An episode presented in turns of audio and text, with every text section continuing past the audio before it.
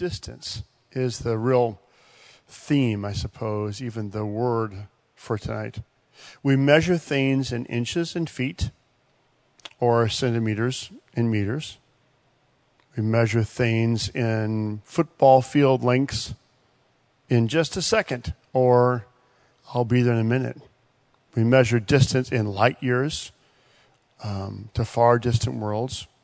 We measure our love to the moon and back uh, and measuring our love for one another. Depth perception is very important. Another way of talking about distance. It's important to know whether you can turn before that approaching car gets close to your vehicle. It's very, very important. But how do you measure how far you are from God? How do you measure that distance? How do you say, here's where God's at and here's where I am at? Many people watching this might say to me, I'm not where I ought to be, or I am distant from where I used to be. Some are walking with the Lord, but just not as close as they'd like to be. Some of you may have lost sight of the group around Jesus, and, and maybe they're around the, the turn of the path. Some of you may have tripped on the path. You've hurt, and somewhere or another, and you're nursing your wounds. And maybe you've lost your way entirely, or turned around and completely left the reservation. Let's find out what the Bible says about distance. Compare these two groups. In Mark 12, Jesus has been asked questions, and a scribe is there talking to him, and Jesus asked him a question.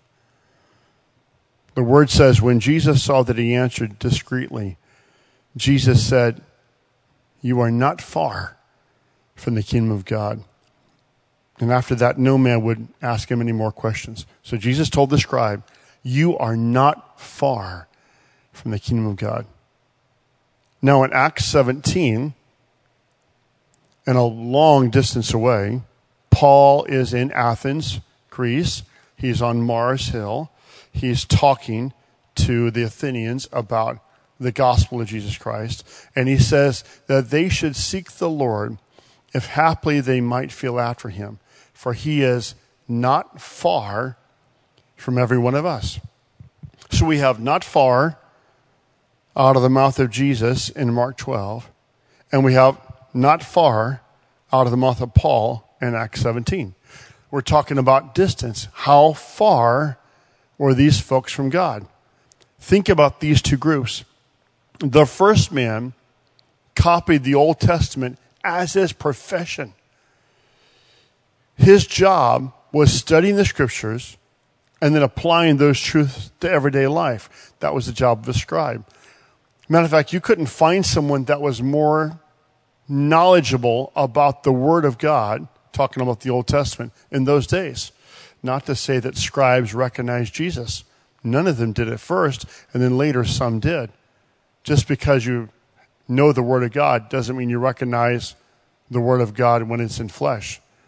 This man knew the Bible his Bible at that time. Now think about the other group. Paul was addressing people that had zero knowledge of the Bible. They never heard of this man, Jesus. They didn't know his name. They laughed at the idea of a miraculous resurrection. And matter of fact, because Paul said that, only a few believed. They generally called Jews atheists in those days because the Jews only believed in one God instead of a multitude of gods. What a amazingly different group. This man knows the word. He knows it, and Jesus asks him and he answers in that heart. He gives the direction. And the Lord said, You're not far from the kingdom of God.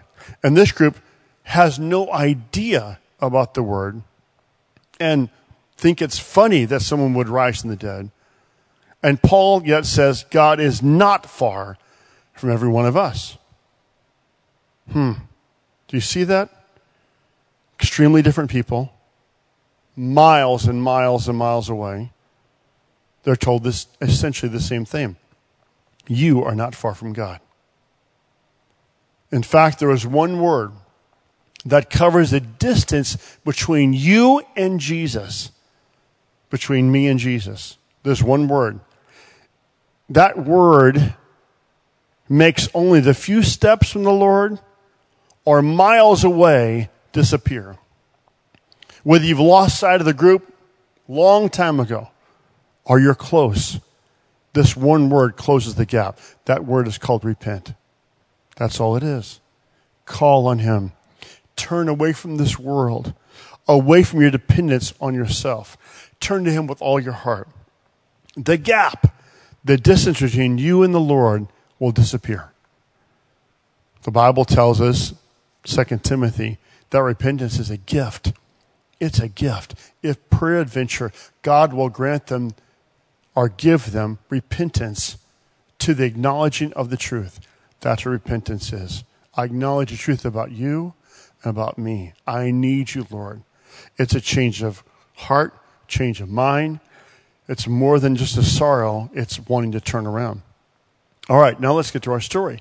Luke 19, verses 1 through 10, talk to us about Zacchaeus.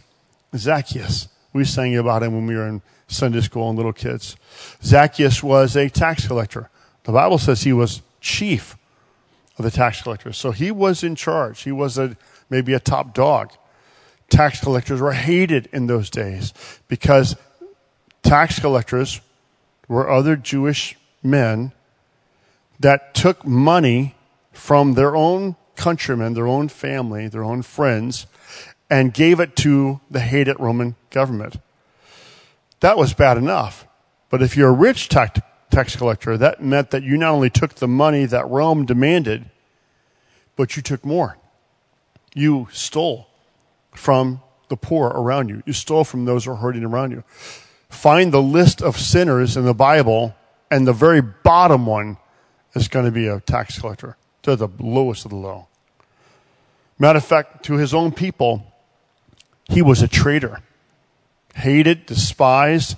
In verse 7, when Jesus talked about going to Zacchaeus' house for dinner, the Bible says they all murmured.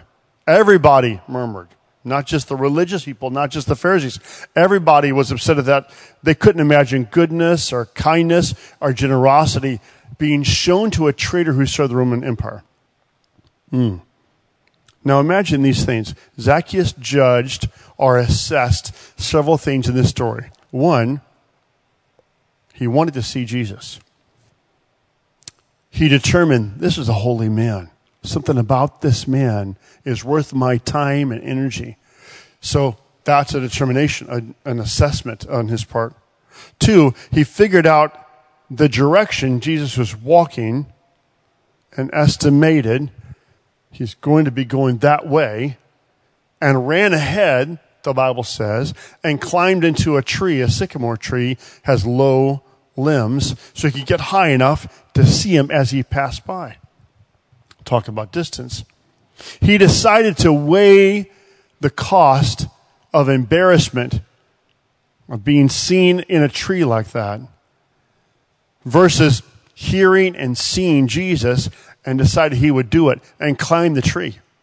He made that decision. He received the call of the Lord when Jesus saw him and called him and said, Zacchaeus, come down quickly.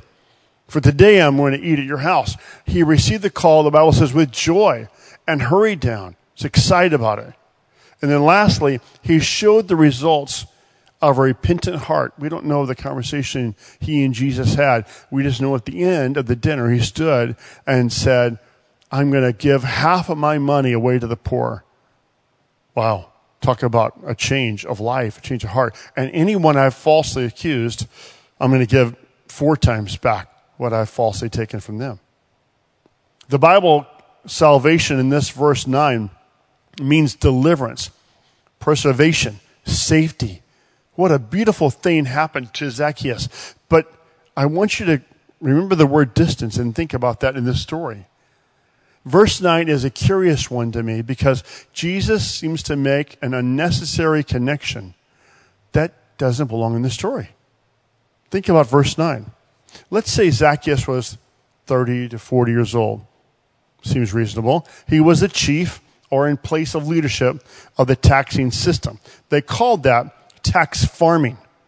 You made your profits on whatever extra you collected. And he was highly motivated to make the taxes as high as possible. So he's in a place of leadership of the taxing system in that area. And how long can we imagine he been robbing his own people of their money? Five years, 10 years, 20 years, we don't know. Jesus doesn't judge his history or the distance of that wicked history by telling him you're beyond hope. Look at all of you done, you've done, Zacchaeus, for the past 10 years. Jesus instead, no, he goes back almost 2,000 years. Historians say Abraham was born maybe 1996 BC, or roughly 2,000 years before this point. Jesus goes back and says, Salvation has come to this house because he's also a child of Abraham. What does it have to do with that, Lord? He's a child of Abraham. Aren't you going to look at his history, his wickedness, his thievery, his problems? No, Jesus goes way back and says he's got a right to be saved. There's a place of restoration because of a man Zacchaeus had only heard about. This is a family name, the name of Abraham. It's called the father of the faithful. That's Zacchaeus' ancestors. And that was a bundle of rights and promises associated with that name. Wow. This is not the first time Jesus did this. In Luke 13, he healed a woman that couldn't stand up. She was bowed over for 18 years.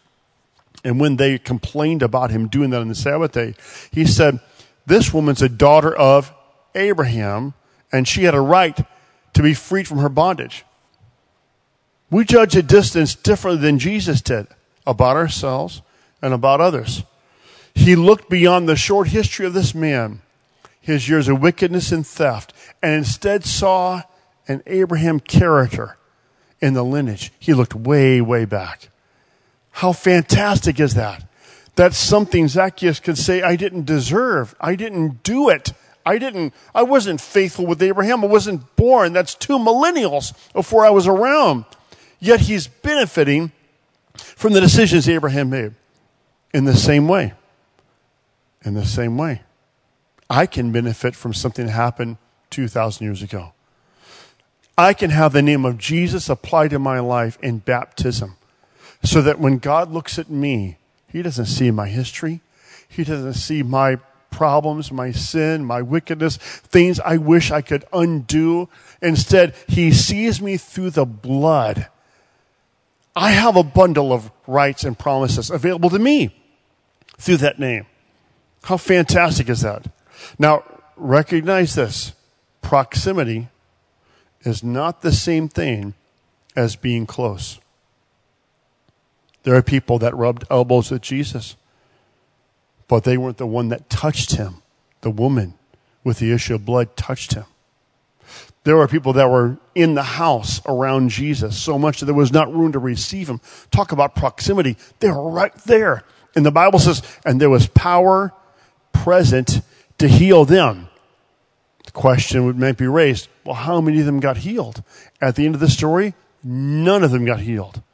A man that was distant, way outside, far away, could not get there except by friends and didn't have faith. The Bible doesn't say any time that he had faith, but they had faith for him and they got him to Jesus. Just because you're in the proximity doesn't mean you're close. That's important understanding about distance. Now, when I go back to the story, there's still a gap. There's still a missing gap in the story. And it's necessary for us to close this gap for every person that would come to Jesus. Zacchaeus is up in the tree. Remember that? He's on the branches. He's high enough to be able to see over the crowd because he was a short little guy.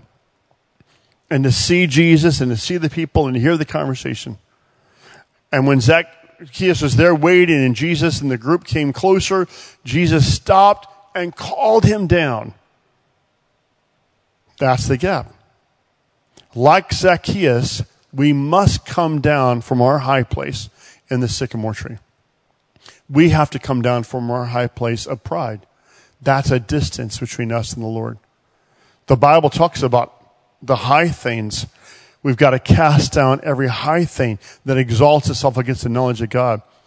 The gap in the story is the distance between Jesus calling for Zacchaeus to come down and Zacchaeus coming down. Pride will keep you from Jesus every time. Every time. Pride tells you that nobody can tell you what to do.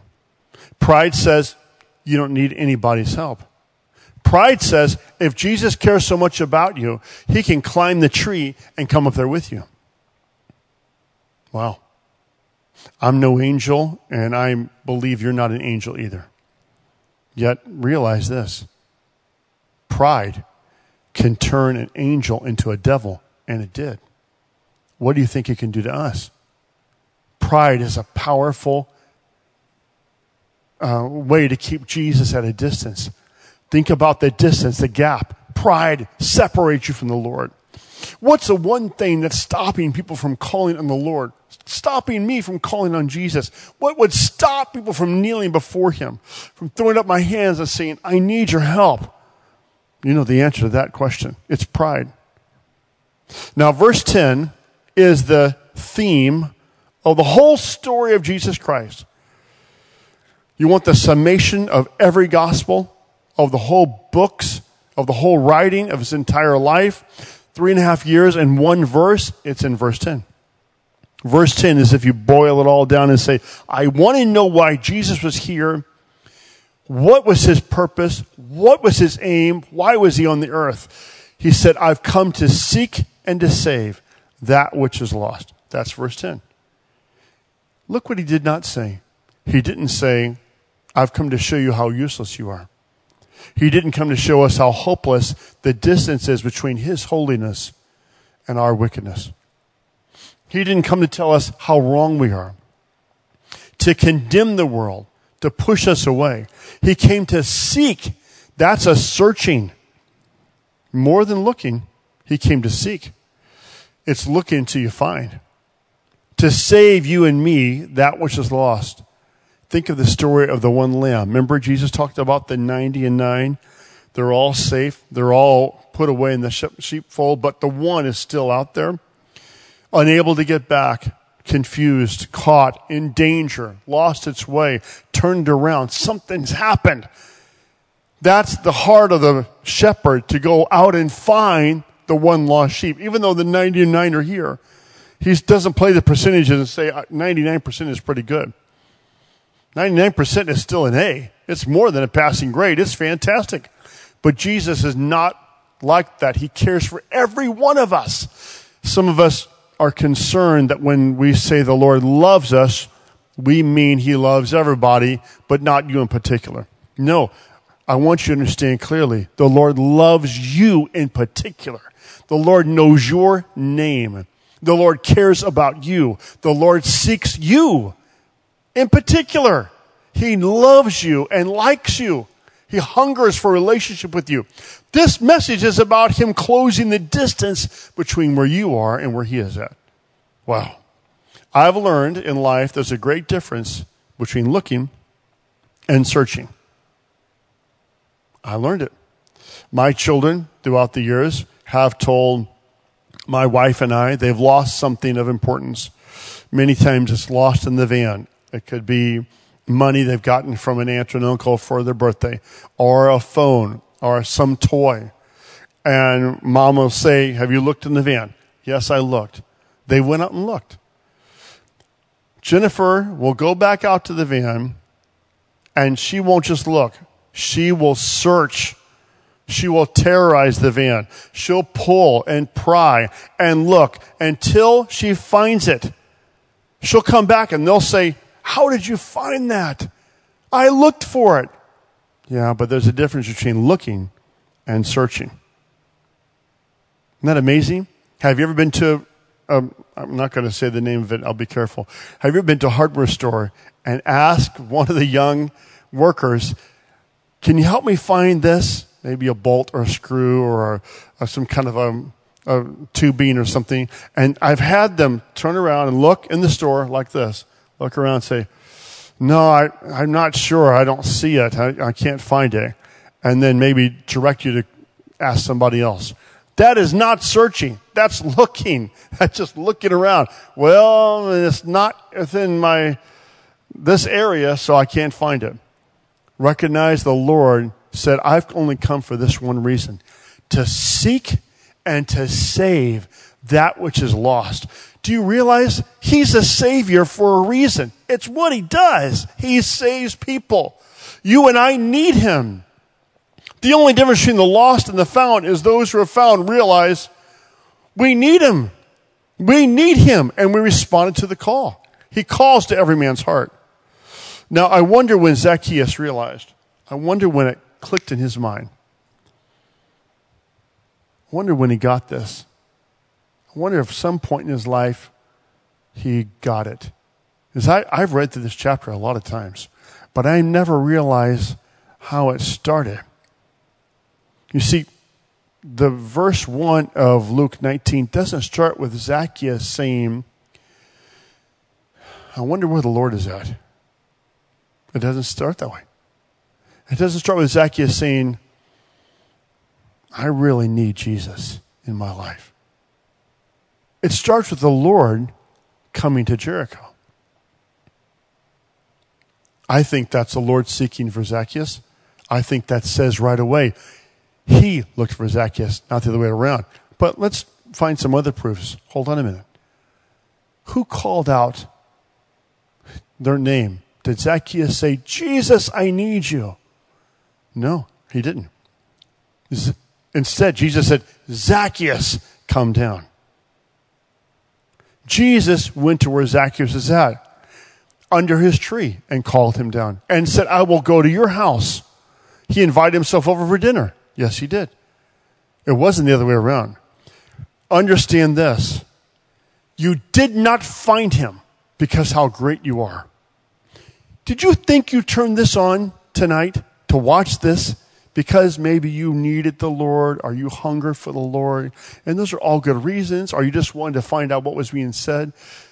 Did you not realize the Lord is seeking you? There's a powerful move of the Holy Ghost. I feel it right now because God, He's in the seeking and saving business. It's what He does. He'll move heaven and earth to do it. Zacchaeus you didn't initiate this story. Jericho and the whole trip there didn't start because of you and your desires. It was Jesus.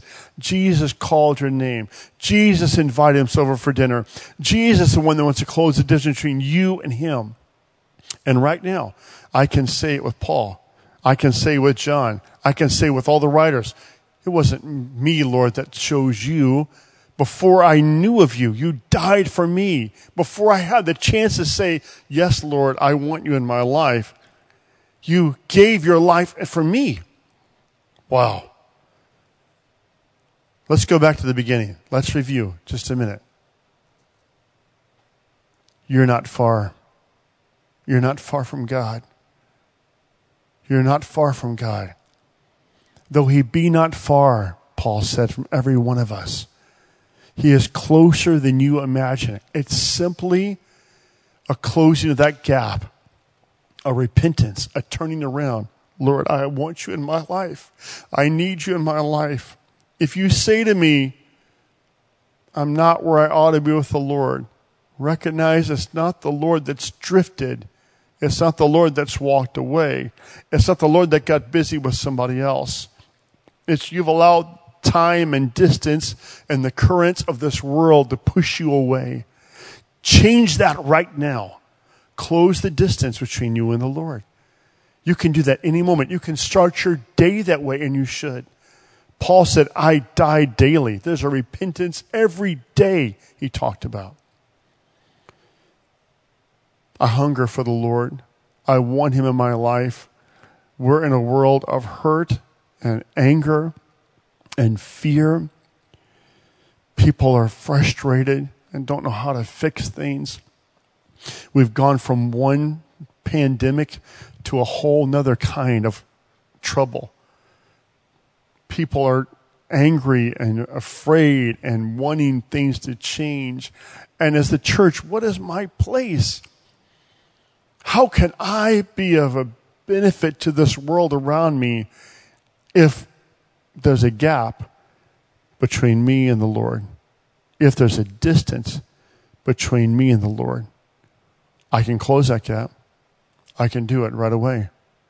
Pride will keep me away. Pride will make me not fall on my knees. Pride will make me say, well, if they care, you know, they can pray for me or they can call me. But instead, if I like Zacchaeus, quickly embrace Jesus and run to what he's saying to do, just like that, distance will be closed. I pray the Lord takes these simple words and anoints them to your mind and your spirit. I pray that God takes this message and reminds you distance. I've got to remember that message distance. Whenever comes out of your mouth, I'm not where I should be with the Lord. Stop yourself and say, I don't have to be that way. I can fix it right now. Lord, I love you and I pray you forgive me. And when does the Lord forgive you? How much time? How do we measure that? How much does the Lord need a time period for you to prove yourself you're right? Is it a week or month? Is it a, a couple hours? As soon as you are truly sorry, that's when He truly forgives you. Make up your mind, Lord, with your help, I'm going to walk after you. Cleanse me, wash me. I'm going to turn this around every way I can, put my life in your hands. Mm. Pray with me, would you, right now? Lord Jesus, I love you so much. I love a clear view of you. I love, Lord, the illumination of the Word of God. It lights up my mind and my life and shows me truth, how much you care for me, how much, Lord, you seek for me, how you're not okay with me being distant from you. It's not all right or satisfactory for me to be falling back in the pack, back farther and farther and more and more distant. You're calling me to you right now. Help us to respond, Lord. Help us to respond. We don't have to save ourselves. That's why we have a Savior. I'm asking, Lord Jesus, for you to anoint us, cover our church body. People are praying and fasting, probably even this day asking your help, Lord, with our community, with our nation, covering, Lord, our church leaders, our situation, our government leaders. Oh, Lord, you're the great I am, and you care for our souls. You care for our situation. You are not far from every one of us. And I thank you for that. I'm believing you for that. Thank you for your hand upon my life and your anointing upon this message. In Jesus' precious name, I pray. In Jesus' name.